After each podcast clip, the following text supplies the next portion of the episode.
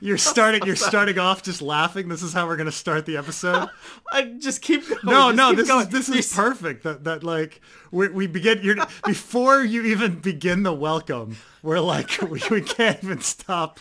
We can't. You were This is great. you were so enthusiastic about the countdown. Like, what? welcome everyone to the Game of Thrones podcast. I am Preston Jacobs, and once again I am here with Carmine Red Team Review. It's- uh, wait, hold on. Let me do it. All right, all right, all right I got you. it. Just keep going. Just keep going. I'll cut it. No, cut no, it. this is first of all, this is fucking awesome. This is gold. You're not cutting this. Okay, whatever. All right, well, neither did the intro. no, whatever. no, do This your do your now. intro. Do your intro. Hello, ladies and gentlemen, and welcome to another episode of the Game of Thrones podcast. I am your host, Carmine of Red Team Review, and I'm joined here once again by, by Old Man Jenkins himself, Preston Jenkins. I would have gotten away with it if it wasn't for you pesky kids. It was meddling, but whatever. Whatever. Who cares? well, welcome, guys. Welcome back to the Game of Thrones podcast. And today we'll be taking a look at season seven, episode six, Beyond the Wall. And as always, we're available on SoundCloud and iTunes. So consider following us on those platforms to get episodes as they're released. And if you do listen to us on iTunes, then please leave us a review. It would help us out a lot. And be sure to leave your thoughts down below on the current episode. We may cover your thoughts in the next podcast. Okay, and uh, you saw that picture about um, comparing the two scenes. The first scene from uh, uh, season five, where the children are making uh, the first White Walker ever, and we can see the same mountains in the back there as we see in this episode, where the Hound looks at the mountain and he sees that's the arrowhead. Do you think that at some point, be the lands beyond the wall weren't always a frozen wasteland? Oh, that's certainly the implication. I mean, um, I mean, they definitely do the aerial shot of of where they are, and it's it's supposed to be the same shot of of where the White Walkers are turning the children. Re- remember when they steal Craster's kid, and he brings him back to that to that Oh, yeah, mhm. circle? Right. I thought that was supposed to be the same thing that they're that they're turning this guy to become they're making him into the into the Night King, and that was the same circle that he's using to to convert more people. Right, the aerial shot. You know what I'm talking about? Yeah, I know what you're talking about. Yeah. So, I think that's I think that was the implication that yes, that the land of always winter was green prior to the the changing of the of the White Walkers. and we have uh, we're gonna get to the the the the episode in a minute, but I I- I just something something that's that's really worrying me about Game of Thrones lately is how like there's still a lot of unanswered questions, especially about the White Walkers, and I somehow get the feeling that they're not gonna be answered. I Oh, just never. I just got done. Don't say that. Fuck. I just I just I just finished watching The Defenders. Have you started any of the Marvel series? Uh yeah, I am um I watched Daredevil season 1, half of Daredevil season 2. I watched Jessica Jones and I'm uh, mostly through Luke Cage. So I just saw the Defenders, and I won't spoil anything for you, but nothing gets fucking answered. Like they leave so much open, but not open to where you're like you're hopeful for like a sequel. Like yeah, they leave it open to the point where it's annoying, and they don't like answer a lot of things. You know, Yeah, yeah. and and and that's that's kind of the vibe I'm getting from Thrones because it's not George Martin doing anymore. It's his showrunners Dave and Dan, and we know for a fact that they are not very good when it comes to original stuff for the series. So it's just just kind of my Well, worry even that even George R. R. Martin purposely doesn't answer all questions in his stories. Like he's very big into into the mystery, and so he'll answer seventy five percent, eighty percent um, when you finish a story. But there's definitely stuff at the end where you're like, well, what about this? And he's just no, not not gonna not gonna deal with it.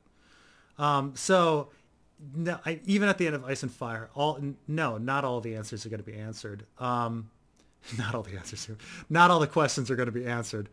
That's just the way he writes. He and he just also doesn't have the time. Two more books to answer all these fucking questions? Nah, nah, nah, nah. Okay. Cer- and certainly not Game of Thrones in six episodes. Come on. Come on. All right, let, let's get to the episode. And at the beginning of all the all the podcasts we've done so far, I always ask you the same question on a scale from one to ten. What what would you give this one? Hmm. I I would give this one a four. I knew you were gonna say that.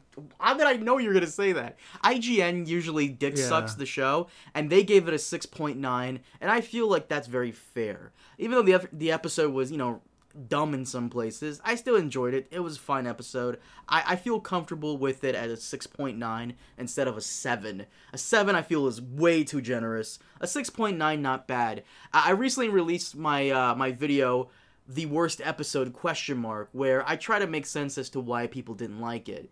And I saw your review and I that's something I forgot to put in mine, but you make a lot of sense when you say how in this episode it's almost as though nothing that haven't happened previously in other seasons mattered. Right. Go into that real quick. Well, I mean, it. This gets really back to when we were when we were all burned about um, Terminator Arya. You know, like everybody was doing theories like, "Whoa, this scene doesn't make any sense," and we, we, you know, we tried to like come up with different different things that would make sense and put everything together. And then when we were when we were actually given the answer, it was just dumb and didn't didn't make any sense at all. You know? What was the answer? Arya just healed. Uh, you know, automatically, and she was, was and she was, and she was walking around. She was walking around the city completely out of character for no reason. Like that's that was the answer. I don't believe you. That's No, but yeah, I mean, that's what happened, right? uh, so I mean, yeah, but it, yeah, I mean, it's strange. This episode, the the internet's the internet turned on Game of Thrones on this episode. I mean, you know, I've been scre- I've been screaming kind of alone, like me and my fans about how this show like hasn't really made any sense since since season five, and season four was definitely a, a, a downhill. Yeah, people didn't like Dorne, and that was a thing. Um, but then, you know, yeah, just there is a point where where it becomes so illogical, where they're where they're so lazy with continuity and basic logic um, in universe. I'm not talking about adapting the book. You know, fuck adapting the book. I don't care. But when you're contradicting previous episodes or an, you know just a few minutes beforehand or just you know basic human logic um, and just yeah people are finally kind of getting fed up which it's funny because i'm like this episode of all episodes i would have expected an earlier one but it's for some reason this one which actually for a lot some reason, no, no, no, no.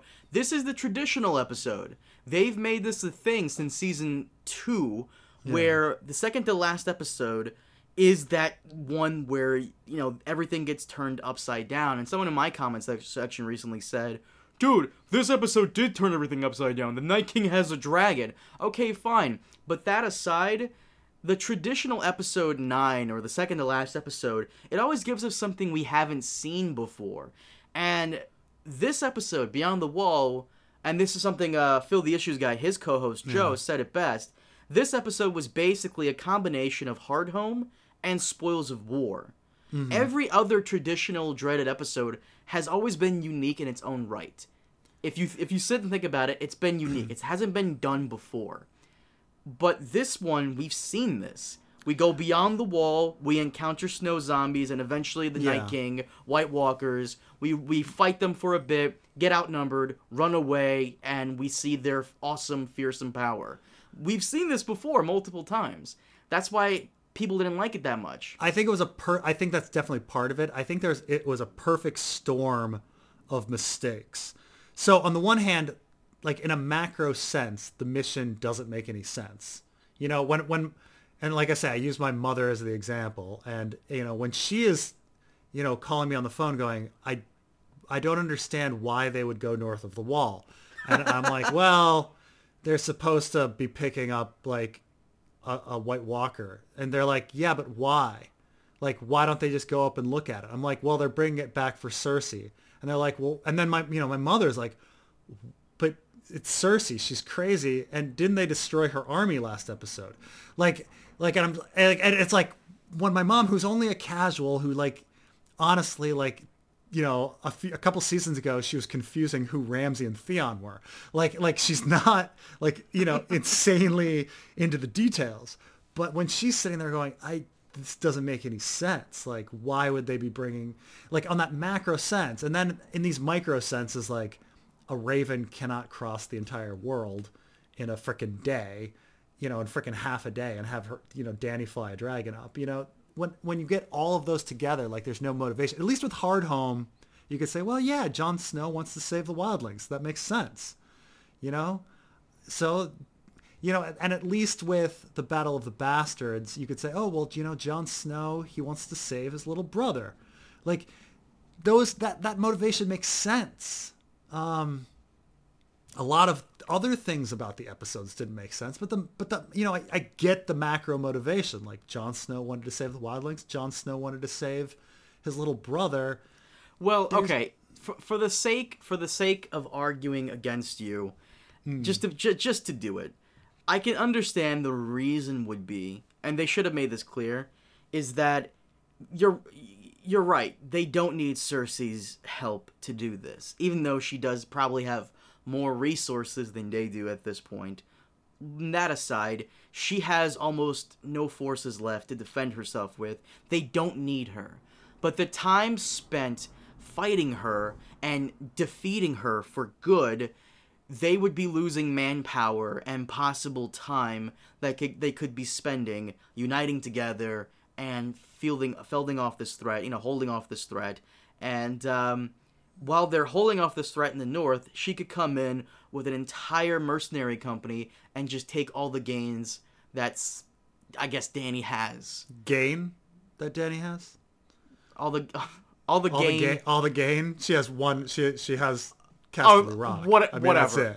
That's, that's, that's, whatever. All the gain that she has. and uh, I guess you could argue that Jon while they're fighting the White Walkers, he doesn't want to turn his back. He doesn't want to turn his back and regret not taking out Cersei or bringing her into the alliance when he had the chance. Right, but you you you end up with a very long, convoluted uh, motivation, and True. and that's and that's the problem. Is you know you kind of you kind of need to know why people are doing something in a, in a very clear, concise manner. Like what did these what did these characters want? I mean, this is this is the uh, this is the the the thing that that theater people joke about. Like they always go, "Oh, what's my motivation?" Right? What's my motivation? That's what that's what a, a thespian wants to know about his character. What does he What does he want? And I don't even know what they want. You know, they saw a vision. Some characters saw a vision, and then Jorah wants to maybe impress Dany, and Jon wants to capture this White Walker for Cersei. It just doesn't seem.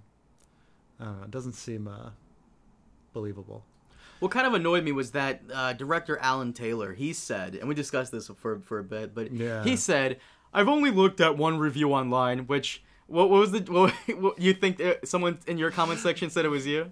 No, but it definitely wasn't me. I mean, because his comment was, "Oh, and they were talking about like flight speeds of ravens, and they'd clearly gotten a protractor protractor out." And it's like, no, you don't have to try that hard, okay? like, Oh, I guarantee you he was probably listening. He was probably reading an IGN review because I noticed yeah. on their review like they had like you know distances and shit and Raven whatever. But the, but here's the quote: I've only looked at one review online and it was very much concerned with the speed of the Ravens. I thought that's funny. You don't seem troubled by the lizard as big as a 747, but you're really concerned about the speed of a raven. It's true that there are time issues, and I'm not actually sure how many kilometers there are between Eastwatch and Dragonstone, but it was a bit dreary to hear somebody who said, I cannot enjoy this episode because, you know, the speed of that raven. Let me just say this. First off, no, number one, whoever says they can't enjoy an episode of this show because of a Raven flight speed is fucking stupid and has no business reviewing a television show. That's one.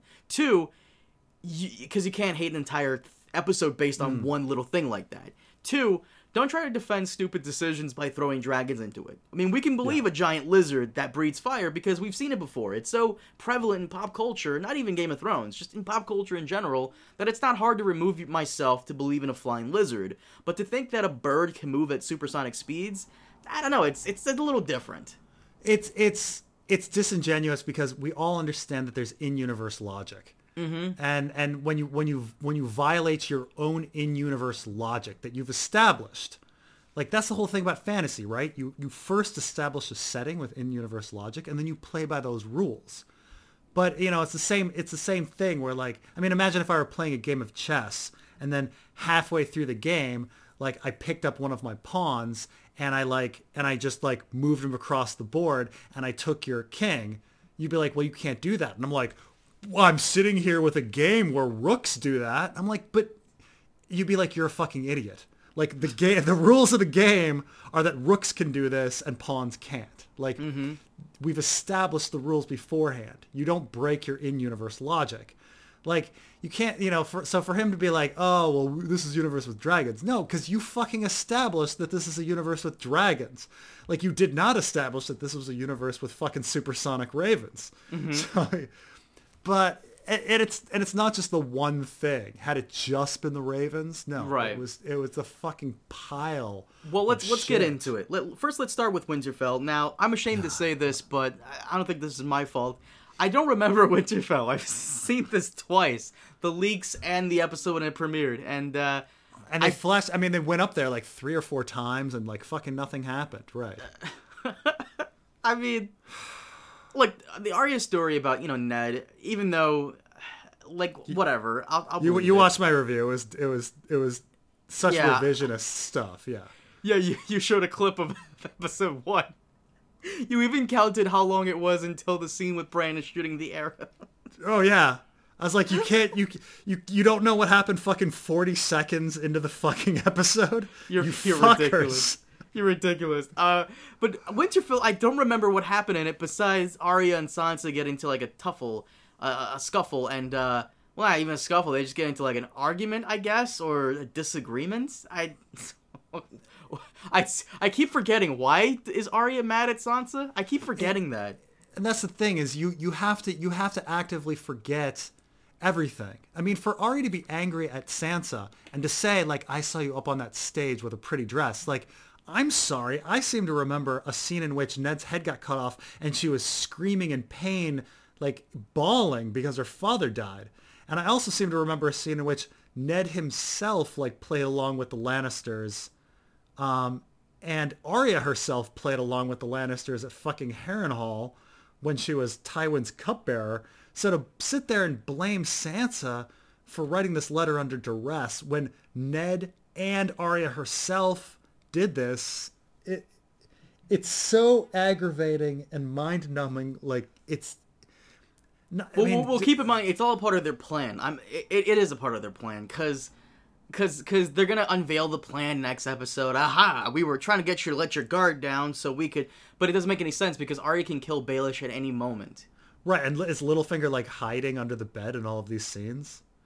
I mean, because they argued on the parapet and in Arya's room and somewhere else. I guess you could say that um, whenever they're arguing, they're doing it out in public or to or they're leaving the door open in these rooms. That way, someone can be outside spying and listening. Because we did have that scene where Peter Baelish is talking to some random wench, and she's like feeding him information or something, and he visible and he clearly pays her. I mean, I think you, well, I think what these fans are doing is they're creating a plot that's better than what we're gonna see. Um, but yeah, for for me for me to think that they had all of these private conversations only for Littlefinger's benefit se- seems pretty weird. But like, but but Arya can kill him at any point. I, I guess they're trying to lure him out into the open so that when they reveal that they did have him killed, there's a reason for it. I guess it, it's it's gonna It's- end up being sloppy. it's ridiculous. I mean, if if Bran revealed that Littlefinger betrayed Ned, they should just kill him. They didn't. They don't need any. I mean, Arya's sitting here slaughtering lots of people without justification. Why would Why would all of a sudden would she want you know this full game? You know, where you know where they have to trap him here. Why for Littlefinger when she just poisoned all of these Freys, half of them who probably weren't even at the Red Wedding. So I mean, it it none of I mean that would almost be worse if it were all just a big trick. Well, here's the thing. Cersei can pretty much destroy Littlefinger very, very easily. And all she has to do is send a letter to Sansa, letting Sansa know that Littlefinger was the one who betrayed Ned.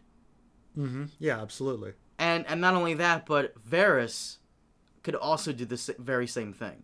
So Yes. I mean, it, this does feel convoluted. This does feel like a like a very short shorter version of Olenna Olenna's plan to uh, give a poison to a drunk and then to a little girl, then back to her to poison Right. someone else.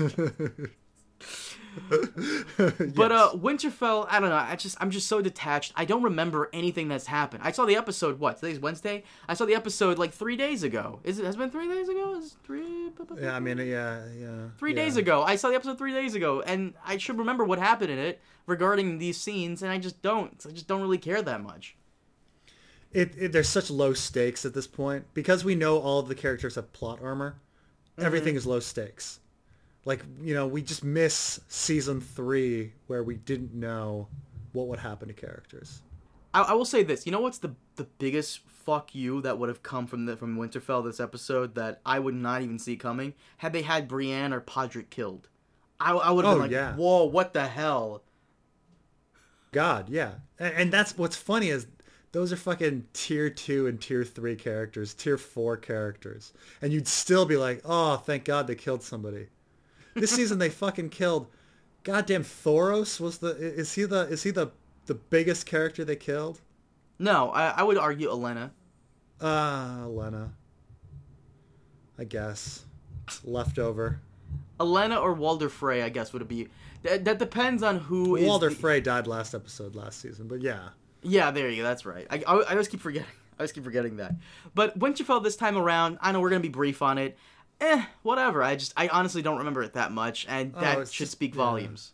it just it the motivation makes no sense like these two sisters fighting it it um I, it's just hard to imagine two sisters that have been through what they've been through even if they didn't even like each other in the first place um, and they did have a problem with each other obviously but at the same time they didn't have that much of a problem with each other Mm-hmm. you know And even if it is the ploy to uh, throw Littlefinger off guard, it's still a. It, story wise, it's dumb. Like I writing. mean, a lot of a lot of us, a lot of us maybe don't get along with our siblings, but at the same time, have had your if your parents both were killed, and you know, and your brother, and then you go back to see like this sibling that you dislike, would you be really accusing the other one of their death, you know, unjustly, or would you, you know, kind of at least tolerate each other or, or band together having been through so so much crap.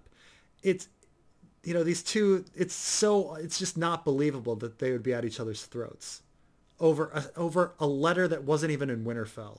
So that I know, man. I know. But let's move on from Winterfell and uh, let's go to Dragonstone. Now, Dragonstone was very brief this episode, and I did, like I said before in our Yeah. spoiler video, I did like that Dany and Tyrion, you know, they went at each other for a little bit. Tyrion is, is weird this season because he's normally the voice of reason, but his decision has fucked her up so badly that. I don't know. Is, is there any redemption for Tyrion this season in regards to what he can do? Well a lot of people are saying that like tyrion has kind of become um this character that just kind of patronizingly uh commands around Dany, and that this episode was supposed to be Dany finally not listening to him and, Mhm. and coming into her own is, is the idea. That's what they were going for, but it didn't really come off that way. It kind of came off like I've got to go save my new boyfriend, um, rather than no, I'm the leader, which you know, because there is a big difference between foolishly flying off to save your boyfriend and making a large political or military decision. Right. Um, and yeah, so it it is kind of it is kind of odd. I don't I don't like how D and D have made Tyrion into the moral the, the voice of reason for the past uh, three seasons. You know, he shouldn't he, he shouldn't be that character. He should be the edgy character, right? But uh, somehow he's become this person that that Dany should follow, but um, and I I don't know. This whole season he was just kind of a screw up. So I don't know what they're doing with him. It's been it's been really tough to read his character now that now that you mention it. Well, when when, when it comes time to help Jon Snow, he's right on the money. I was recently just watching the uh, a, short clip about his conversation with Dany. Just go ahead and give Jon the the dragon glass. Who cares? And uh, okay, it's fine. When it comes to Jon Snow, he's he's a cool guy. But when it comes to helping Dany out, he's just making terrible decisions left and right. Oh right. I mean, and they do address it in the show. Like, is he subconsciously actually trying to sabotage her and and uh, likes his family too much? I mean, it's very. I mean, obviously the show actually just forgot the fact that he was watching his brother when he when he jumped into the lake, but or the river. But yeah, he sh- he would have seen you know Jaime's surface, so he would have let his brother escape. Um, it's a shame they didn't film that. That would have been a great scene. It would have been much more interesting. Yeah. So I, they're all just schizophrenic. I don't, you know, I don't even know what to say about it. Remember, remember early on in the season where like there was the big theory that uh that uh there's a traitor in Dany's camp. Like, how did Euron is Melisandre the traitor? Is or Missandei or not, not Melisandre, is Missandei. Yeah. oh god. I would have loved it if it was like Tyrion who accidentally fucked up and you know he cost him. He actually did cost him the the Greyjoy allies on top of uh, the Dornish and and Highgarden. Have we even seen Missandei since um since talking to Dany about boys? Is that the last time we saw her? Oh no no no no! I want to say the last time we saw her was after that, shortly after that. No no, she was on the the beach. Oh, I, it, she was she was questioning. She was like, "What's a bastard?" Was yeah, that, was I, that one? I What's think that bastard? was it, or it was either episode the Spoils of War, where I think she was on the beach when Dany was asking Jon what she should do. I think that's the last time. All right, but silent, just kind of hanging there. Mm-hmm. I, I, I feel uh. like they had, they had to let her go for a little bit so she can go film the uh, latest Fast and the Furious movie.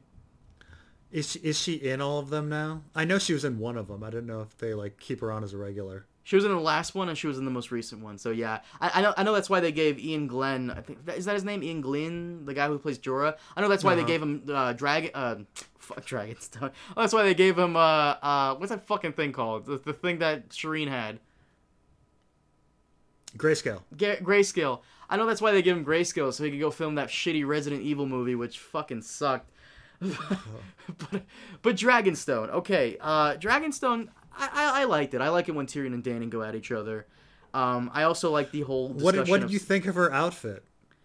You mean you you mean before or after she decides to go save Jon? Wait, wait. You're saying they change? Oh, I'm talking. I'm talking about her her her her Thundercat outfit. Oh, you mean the blue one? No, the the white the white furry one, the one they made out of the the skins of ghosts. They like she she hunted a polar bear and, and, and, and patched that on herself. Well, I think it was a Siberian tiger on the back, and then it's like I don't know. It's horrible. It was awful. It was awful. Like, like, like. Well, well, the thing we. By the way, we got so much shit for what we said in the spoiler spoiler episode where, where like, where I said like we're not fashion guys, but that was awful. I I reiterate, we're not fashion guys, but that was fucking awful. Uh, but Dany, this episode, I, Dany at Dragonstone with Tyrion, I, I like that. That was that was that was a better scenes. But uh, moving on from Dragonstone, I know we're going a little quick, but the episode, sure, sure. in a sense, most of it was Beyond the Wall. So the good stuff about the Magnificent Seven was that uh, mainly towards the beginning, things we got were pretty good. The things that were brought up that we expected to be brought up, and in my opinion, it didn't disappoint. Good stuff. Gendry took them to task for selling him out. Beric and Jon conversed briefly, which was good, and we got Jorah and Thoros discussing their uh, crazy charge during the siege of Pike. We did get some good things in the beginning. I, w- I would have I would have liked the banter if well okay I you know I'm a sucker for the banter. I know a lot of people thought the banter was was, was pointless, but I liked the banter. But yeah. I would have liked it knowing if it was going anywhere. The problem is I know that none of it's going anywhere. I know that like you know Thor. So Jorah and and Thoros had an interesting conversation about you know heroism, um, and then Thoros dies, and it's like, will that information about heroism affect Jorah? No, like not in any way. Like knowing that th- this like idol of his was really drunk, No, I mean it was it was an interesting conversation for a 2nd Mm-hmm. per you know, a little fan service, but at the same time, like it doesn't affect the plot at all. So it's you know it's kind of like ah well that's done or or Longclaw. Like yeah, it's interesting that they talked about Longclaw for a second, but Oh, that's right with Jorah and Jon. hmm yeah, but is Longclaw ever going to be mentioned again, or House Mormont's connection to it, or no, it's not. You're right. It's not going to be mentioned again, and who cares? But at the same time, though, we would have complained about it had it not been discussed. We would. You know, Sure. we, we know our. Like I know myself. I would have No, complained. like, I'm very, I'm very happy they finally brought it up. I, I you know, I, mm-hmm. I think Jorah's reasoning was bullshit. I think he could have just said, you know, maybe one day, or he could have just denied it and say, I gave that sword up. Instead, he's like, pass it on to your children, and it's like, dude, like, that's your house's sword. The one thing I will say that I'm glad they actually cleared up was that apparently Longclaw originally had a bear pommel instead of a wolf one, and I don't think that was ever uh, revealed in the show until now. Oh, about switching it? Yeah. I forget. I have to look back at that. I mean, I, I remember the conversation pretty, uh, but yeah, I have to I have to check if he if he mentions switching it. But yeah, But but we but I know I know myself and I know you enough to that if they didn't talk about Longclaw being handed over, then we would have complained about it. So I did like it, and I and and you probably forgot the joke you made a couple months ago when we when we when we discussed the leaks briefly. But uh, your joke was uh, your joke was. Carmine, imagine like if Jon gives him the sword and he just takes it and says thank you. that would be so incredible. Thanks, dude. This is awesome. Oh, I've, you know, I really, I always forget. I always like, I really appreciate this. Oh, thank you. some of the best stuff about it was the banter. But then we get to like uh, some of the ri- most ridiculous things. The fact that they could ambush a White Walker scouting party. I thought that was funny. I probably it, I I doubt it was meant to be humorous, but I laughed my fucking dick off.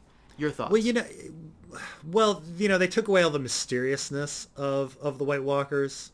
All of a sudden, it's a guy in a blue suit, um, and he looked like a big fucking chump. Like all of a sudden, you know, you have these very mysterious. You know, if you go back to the beginning, right, like Waymar Royce, and like seeing that first White Walker, you just kind of have the image, and then the next time, you know, I think it's uh, Sam because we don't see they they cut the fist of the first men fight in the in the show. It's it's in the book, but um, and the next time we see an other is when it attacks Sam at at uh, White Tree, and it's very creepy, and you don't really see very much of it. Uh, and then it's still you know the Night King and everything. He's always a he's always far away. You don't really get a good view. And then, but in that in that you know that that uh, valley or, or uh, I'm not sure what to call it. Um, you know the the the souk, the cliff souk.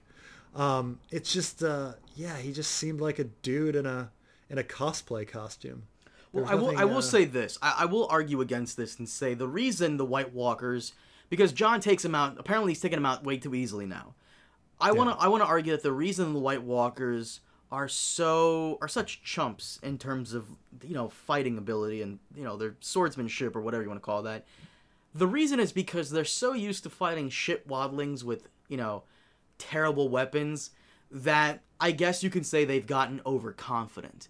Because in Hardhome, excuse me, in the Hardhome episode, we see that uh, the new Magnar Thenn, he's like this big rough guy who agrees to go with Jon back into the flaming hut where the dragon glass is. And then hmm. he they encounter the White Walker commando or whatever, and he's fighting the guy. And when he tries to use his axe, it shatters, and the White Walker kills him. So I, I guess you could argue that the reason the White Walkers are being taken out so easily is because they're overconfident. They're used to fi- fighting shit wildlings with horrible weapons, and here comes this guy out of nowhere who has this magical sword. It's unexpected. It catches you off guard, and that moment of being caught off guard can be fatal. So there you I mean, go. I, I could, I could, I can see that argument for a White Walker specifically. I think later on when they were fighting the Whites and they were taking down three dozen apiece, that that was ridiculous because we actually have previous battles with whites and they were you know they didn't go down like here they were just doing a slice and it would fall and we've you know we had in the previous fights with them that's not how they acted. They were very difficult to defeat. Um in fact somebody somebody even said you know I, I was getting some messages like oh i disagree. They're using dragon glass. And dragon glass uh you know, sure, in the book, Dragon Glass doesn't work on whites, but maybe Dragon Glass works on whites in the show. And I was like, well, the problem is, is that we actually have scenes at Hardhome of jon stabbing whites with with Longclaw and then and them not dying, them still being very difficult. There's there's actually a scene where there's a white trying to get through the wall, and he stabs it, and he's trying to hold it back with his sword, and it's still giving him a lot of trouble. Mm-hmm. One white half half trapped in a wall is is giving Jon trouble, and in this episode he's just you know chopping him down left and right like they're you know Chitauri against the Avengers. You know, it's just or battle droids against Obi Wan and Qui Gon. You know, it's just they're going down so easily. They're just faceless nothings that is something you, you really can't defend to be honest like like i'm trying to think of something but uh I can't defend it. Uh, I mean, I guess you. let me try. Let me try. I guess you could argue that the Night King is controlling all of them through his psychic abilities, but because he has to control so many of them, that it's difficult to keep them up after one slash of a sword. I mean, so the the argument that a lot of people were using was it was all the Night King's plan from the beginning. Mm-hmm. That oh yeah, that, that one. He yeah he didn't want to kill them, so he was he was he was waiting for Dany because he wanted a dragon, and so if he if he killed them immediately, then Dany would fly by and go, "Oh, they're all dead," and then leave, and he wouldn't have his chance. Is, so is that, he... is that this, this the theory by the way? Because I've been hearing this theory that like that uh, is this the theory that Bran is the Night King, or is this the theory that the Night King just planned the whole thing? Oh, I mean, there's there's a whole bunch of them floating around. There, okay. There's I, somebody somebody messaged me. I was gonna respond to it in a Q and A about uh, is did the Night King send send all of the visions?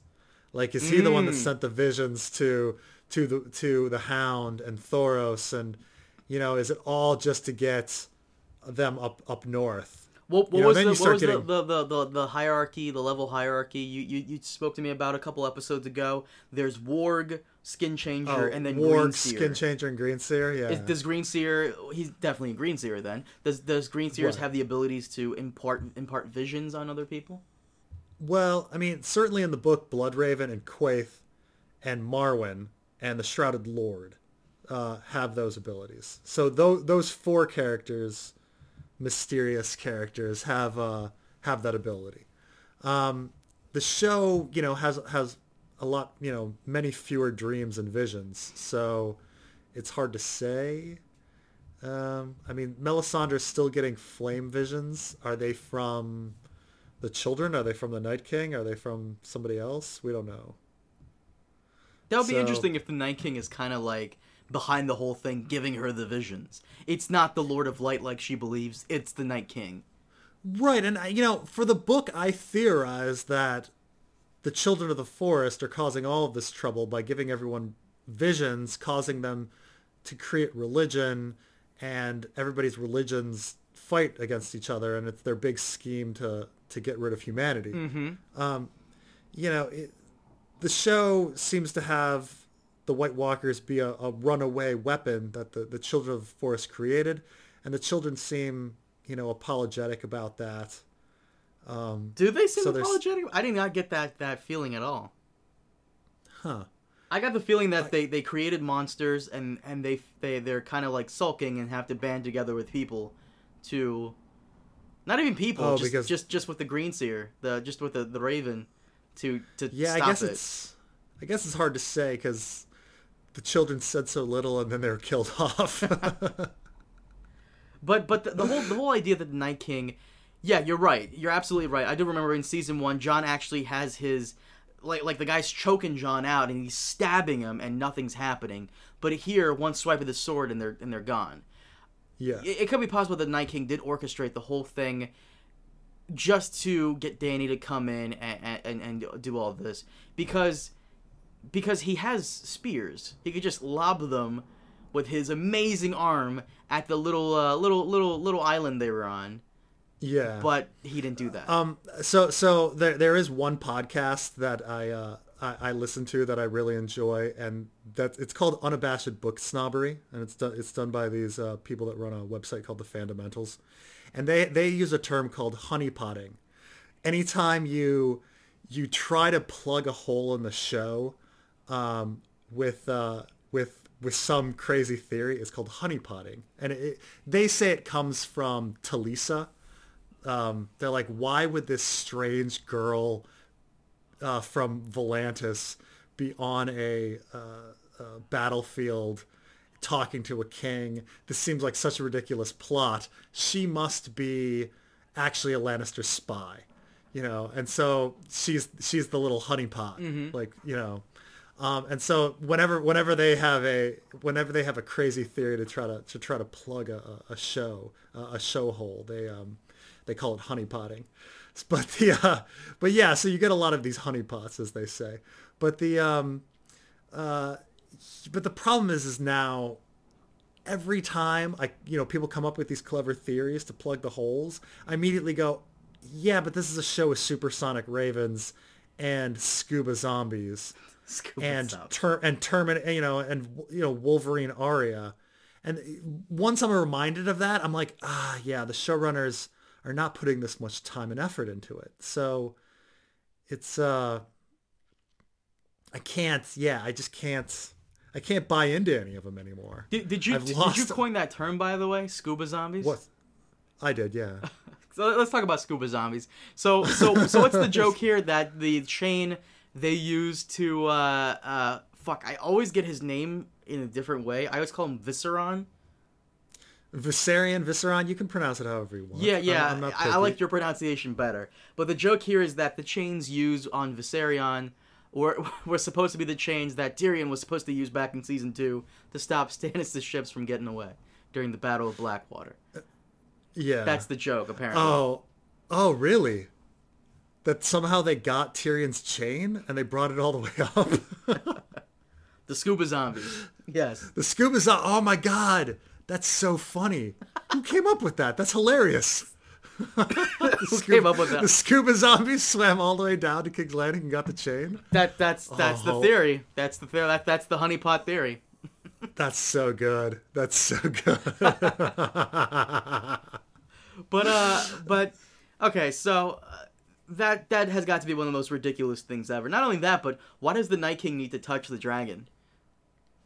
He doesn't, right? He we saw him at Hardhome just wave his arms and everybody stood up. That, that that's the one that's the one complaint I keep hearing so much is that that was the most stupid thing. I don't know why that of all things was so stupid. The whole cliche of like the dragon opening his eyes. Like I don't know why that people have been complaining about this episode and rightfully so, but th- they're lobbing their complaints at random directions. I don't know what like like because I no offense to you, boo boo, but uh I read my comment section unfortunately, and No, I read my comment section. no, you don't. and uh, the one complaint, I don't know if you've seen this, the one complaint people are, are, are, are throwing at is that George. George Martin's to blame for why this episode was not that great. Did you see this one? Oh no. Uh, be- Well, because he's writing The Winds of Winter so slow that the showrunners have no more material to uh, to adapt, so they're forced to do their own thing, but their own thing sucks, so I guess we have to blame George for that. I'm not saying look, I'm not I'm not one to I'm not I'm not one of these, you know, huge uh George defenders. George is a human being. He makes he makes mistakes. And yes, like him not putting out the books fast enough, him spending too much time at cons and and stuff like that. And going Yeah. to dinners with fans, yes, Going- right. And going to dinner with fra- fans and, and enjoying all the spoils of of his success. Like absolutely that fed into the fact that things are late, you know, that he that things haven't been released. Um so the question is is, you know, I don't know. So is it partially his fault that he's not that he that didn't he didn't allow his own story to get finished? Sure, of course, of course. Um, but I don't know. Some people are blaming him, saying, "Okay, the thing he he did that was a mistake was giving them the outline, Mm-hmm. and that was a really big mistake because now." He either has to release something that's going to have a similar outline, and we're gonna we're gonna be reading Winds of Winter, going, oh, that's why they did that really stupid freaking move. You know, like what, like hold the door, like hold the door, like was was was powerful, but it didn't really make too much sense if you actually think about it in the context of the show. But we're eventually going to read Winds of Winter and find something similar with Hold the Door and go, oh, now we understand. Like George R. R. Martin gave away that plot point. Um, so a lot of people are saying this with with the white with, with the white dragon, like this white dragon. It's a little too interesting for D and D. It's a little too bold. That's so fucked up. Um, That's so fucked up to say. And yeah, and so this, you know, so they say something this bold. This is probably going to be something from the books. It's like a plot point that George R. R. Martin gave away. Um, which, yeah, I think that's a big mistake that he gave away those plot points. Um, I mean, if if you But you honestly if you- fucking trust Dave and Dan to do their own thing and do it successfully? I mean, I will say this, like the Ice Dragon thing, yeah, it seems a little cliche, but at the same time, I'm kind of excited to see like it in action next season. Um, oh, it'll be fun. It'll be fun. Mhm. I mean, the same way that Fast and the Furious is fun. I mean, you know, they both have Missandei, and they both are ridiculous. but though, though I guess Fast and the Furious understands family a little more. family. everybody, everybody in Game of Thrones is like fuck family. But you know, I, I think George R. Martin, George R. Martin's mistake is that he thought he could finish fast enough. He thought he was going to be hand holding D and D, um, the whole time. right. Because him hand holding D and D through seasons one to three worked, or worked well enough. And the minute the minute he had to leave them because he had to go write, you know, they they couldn't they couldn't do it. It's funny too because apparently HBO trusts these assholes so much that they're willing to gi- give give both of them carte blanche on the next series. And uh, Oh my god, it's the most it's the most danger, especially this political climate. Like what they're what like, I can't even. It's hard no, to no. To be about. fair, now To, to the people saying like you know that the, the series is racist or you know giving it backlash. First off, I'm not. Def- I, I hate defending them, but you haven't seen it yet. I mean, not only that, but No, I- this political climate is so fucking stupid and has gotten stupid in the last five years. I mean, there's a new Bruce Willis movie. Have you heard about this movie? That it, Huh. that it got like all the backlash because Bruce Willis is a white guy in Chicago killing black gangsters, and of course, you know, certain political groups got on on on his case for it. But the reason he's hmm. killing those black gangsters in the trailer is because those black gangsters shot up a little black kid, and he's trying to get revenge. That's his whole thing. He's you know a vigilante. It, it, it's not racist. It's just you know it's if you're trying hard to see you know race in this, then you're gonna see it. But th- this is just a what if story. You know nobody's complaining about the man in the high castle. Well, it it's all about who's handling it, and and the subject matter, and and if it's going to turn out well. So Like, when- so when should see- should so, so should a, a, a black so should a black director handle this? I think it's safer bet uh, because he's going to know the culture and know about what's what's what's sensitive and and the plot points that he's trying to make. But why can't why can't Dave and Dan have like someone on hand It's- who's an advisor in this culture? They can't. I'm not. I'm not saying that they can't. I know, it. I'm- I'm giving you shit, don't worry about it. I'm giving you I'm shit. saying that it's so risky. it's like it's like look. Let's say someone gave me a report and they said I'm just going to pick something random. They say, okay, I want you to go and I want you to write a report on the political situation in, uh, you know, Burundi. Okay, Where I Burundi. the fuck it's a, is it's a, it's, where's that? it's, an, it's it's a country in Africa. Shout out to Burundi. Woo! Holy shit, that's, a, that's an actual country? Oh my god. I'm just picking picking picking Burundi. Where is that? Whole That's a thing. Wow. It's it's East, East Africa. It's south of Rwanda, north of It's Tanzania. It's so fucking east- tiny. That's that's got to be the tiniest country on the planet. But go ahead, go ahead.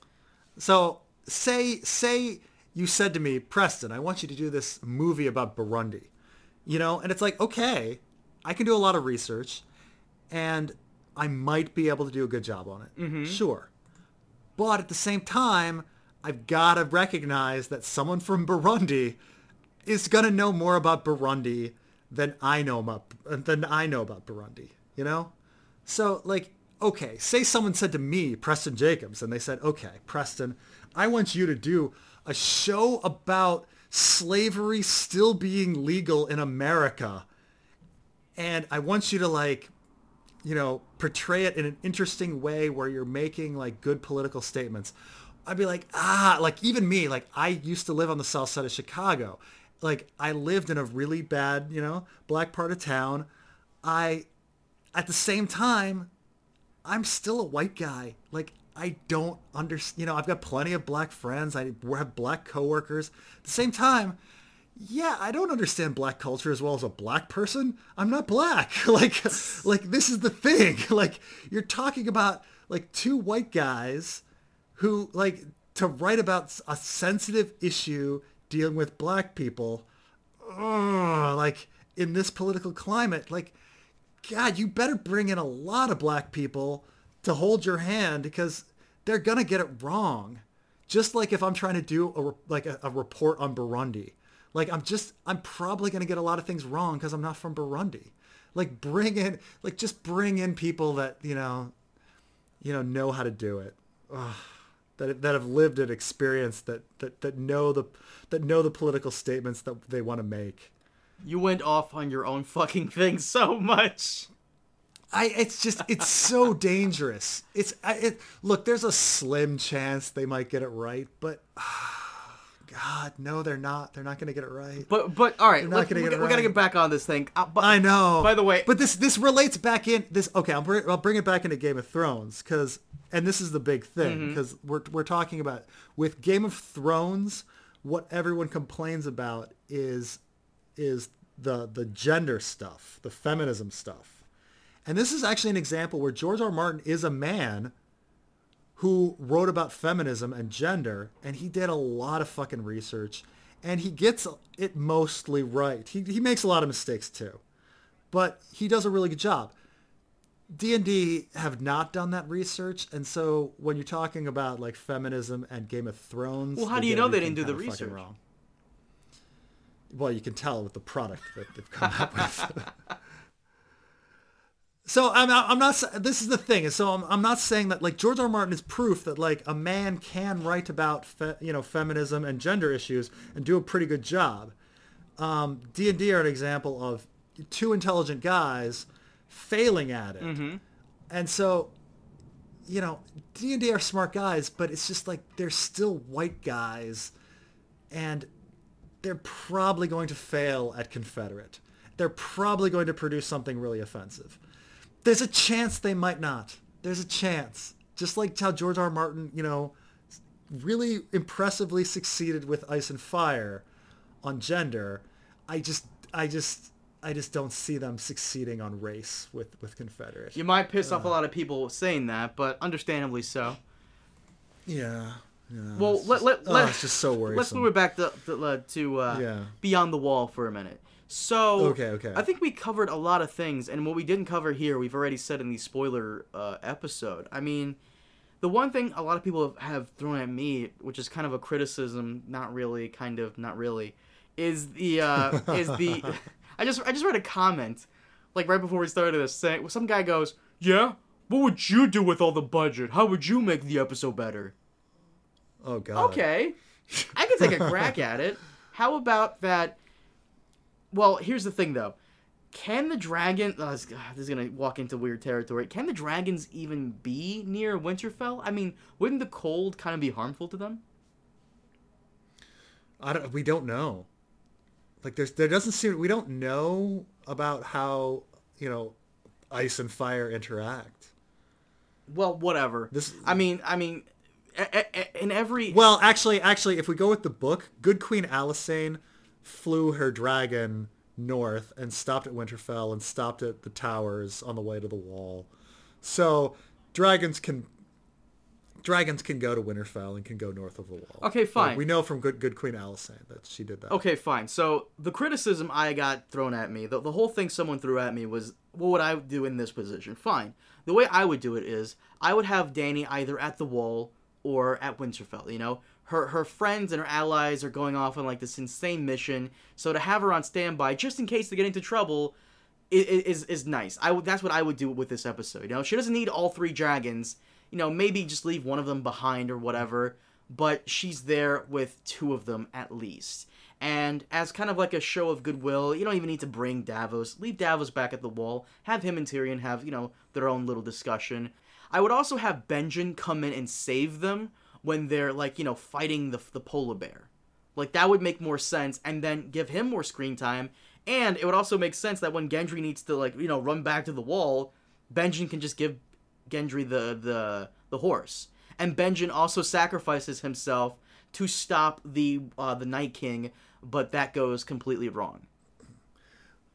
well, that's the thing is is this season is kind of by definition contrived. Like we kind of know that everybody's like, okay, D&D wouldn't be bold enough to do White Dragon by itself. So let's, you know, suppose George R. R. Martin told them, hey, there's going to be a White Dragon.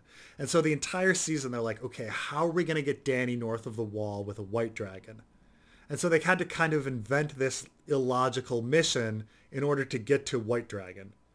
Right? And so everything kind of goes backwards from there. So the question is, how would you get to White Dragon in a way that's a little more interesting or logical than I'll, t- I'll tell you right I'll tell you how right now. Seven. I'll tell you how right now. Gendry gets back on Benjen's horse, and someone actually sent this um, as a message to me on how he would have done it as well. So I'm so shout out to uh, to Loco for that one. This guy's name. Uh, so what he would do is he would have Dany come in, Viserion goes down, and Benjen can't come with Dany because the wall won't allow him through, but he's gonna stay behind and try to light Viserion on fire.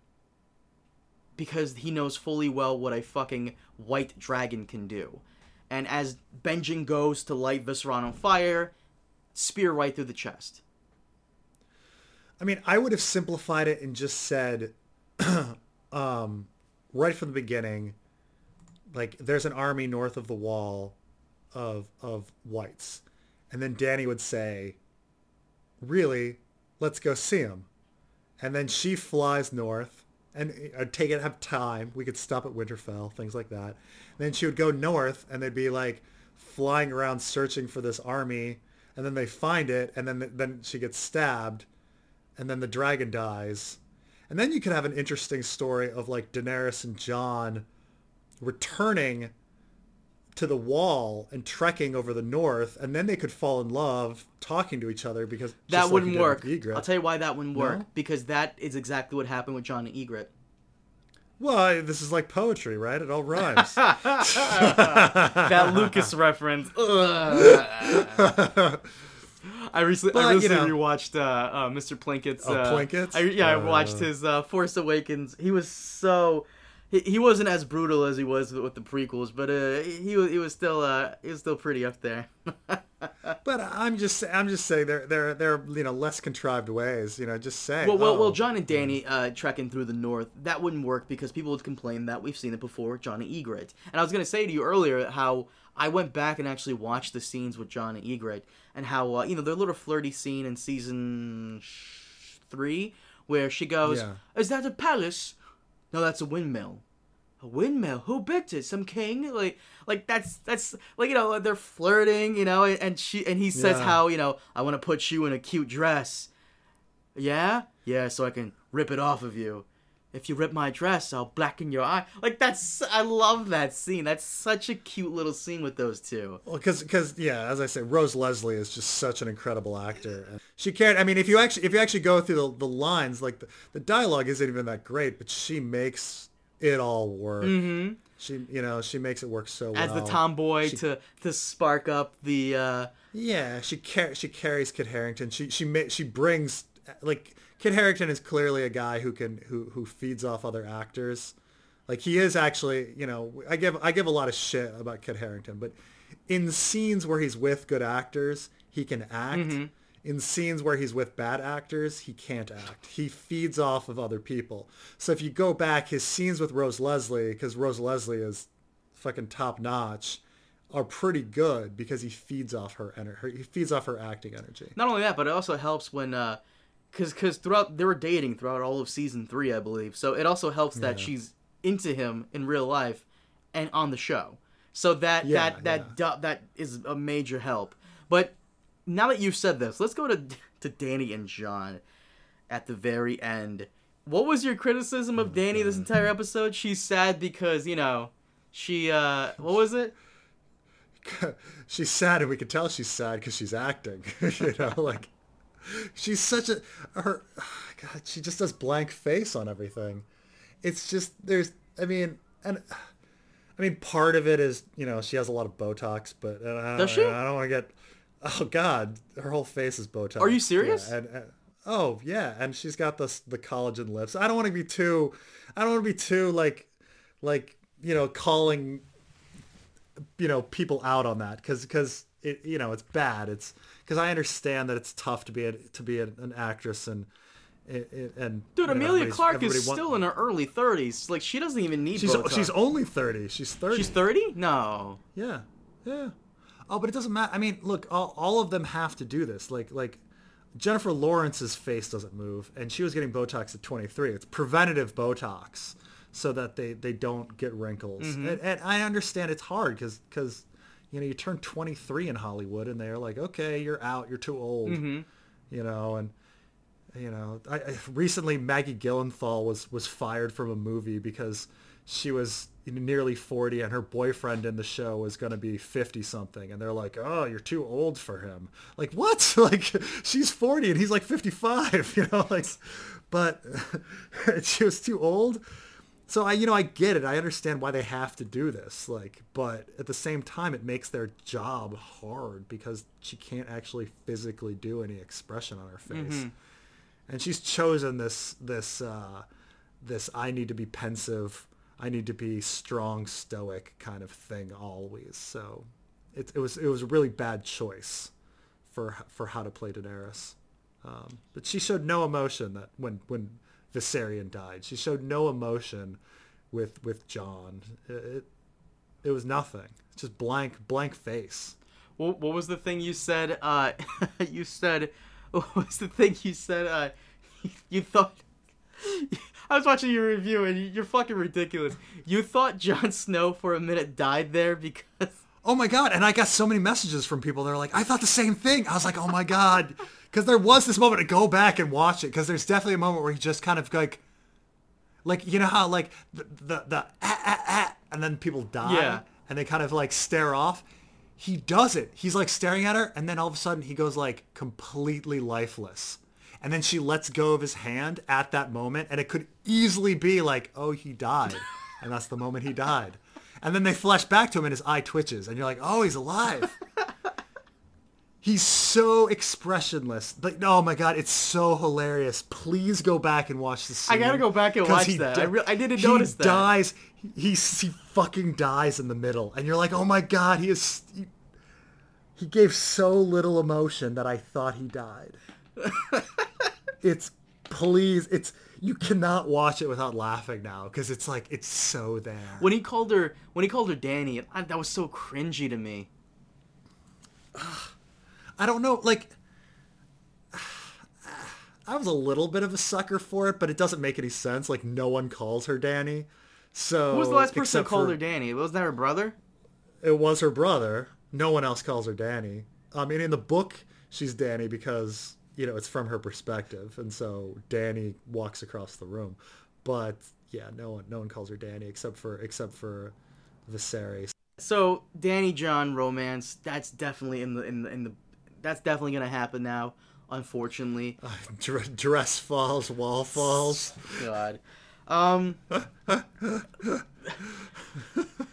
like like we just said about Jon and Ygritte, it that was earned. Ygritte was into him.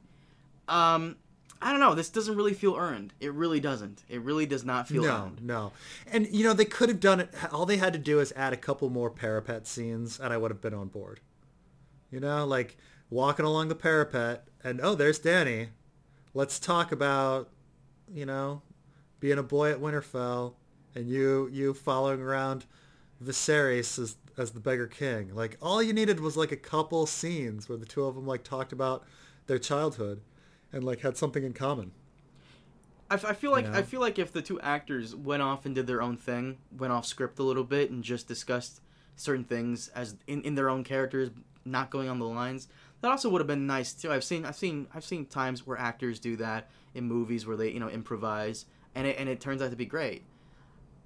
The the number one rule of, of film is show don't tell and the problem is is they they only told us about their love right? We find out about we the inkling of them being into each other comes from Davos talking to Jon saying oh you were staring at her chest. And I never we never saw that before. And then there's a smirk that Dany gives to Missandei and that's it. And then later Tyrion says, "Oh, Jon Snow stares at you. He's in love with you." Like the best we had was like him grabbing her arm and showing her a, a fucking cave doodle. That's it. Like it's it's uh, there was no established love, and so it's uh, it. And they only needed two more fucking scenes. It, they could have easily cut some Winterfell shit. That's true. I mean, I, I mean, like the the most recent video I, re- I I just uploaded.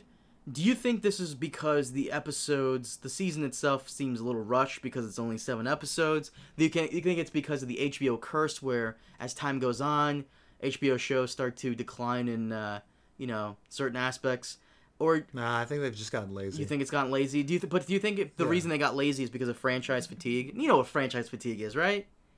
I think that yeah, I do, but I think they got other things going on. I think they got, I think they're, I think this, I mean, I think it's everything. I think D and D are thinking about Confederate and how much they're gonna fuck that up, and then all of the actors are getting paid millions, and they all think, oh, I only have to do one take, and I don't want to be on the set that long. Um, Lena Headey is the only one putting in any effort anymore. you know, it's it's it's. uh I don't know. I think I think people people get lazy and they, they you know they rest on their laurels. That's what I think it is. I think it's franchise fatigue from their, uh, not from the fans. The fans are as devoted as ever. I mean, HBO keeps breaking records with these episodes left and right, even after they fucking leak. I think it's franchise Yeah. fatigue from the showrunners because you know they've been doing this for eight years. And even though we have seven seven seasons, one a year a season, I'm still counting one extra year for you know the, the pilot that they did where Emilia Clarke wasn't Daenerys. Did you hear about that? No, yeah, yeah, yeah. Yeah. So uh, they've been doing. that that no one will ever see. Yeah, I, oh, I hope they release it for like the special entire series collection Blu-ray for like 300 or whatever. All right. All right, but let's wrap this up, Preston. Guys, once again, thank you so much for joining us. Uh, once again, we're available on SoundCloud and iTunes. Check us out there. Follow either myself or Preston on Twitter for all updates on the next podcast episode. Be sure to leave your thoughts down below, and we may cover them in a future episode. But once again, guys, thank you so much for watching, and we'll see you all next time. Have a good one.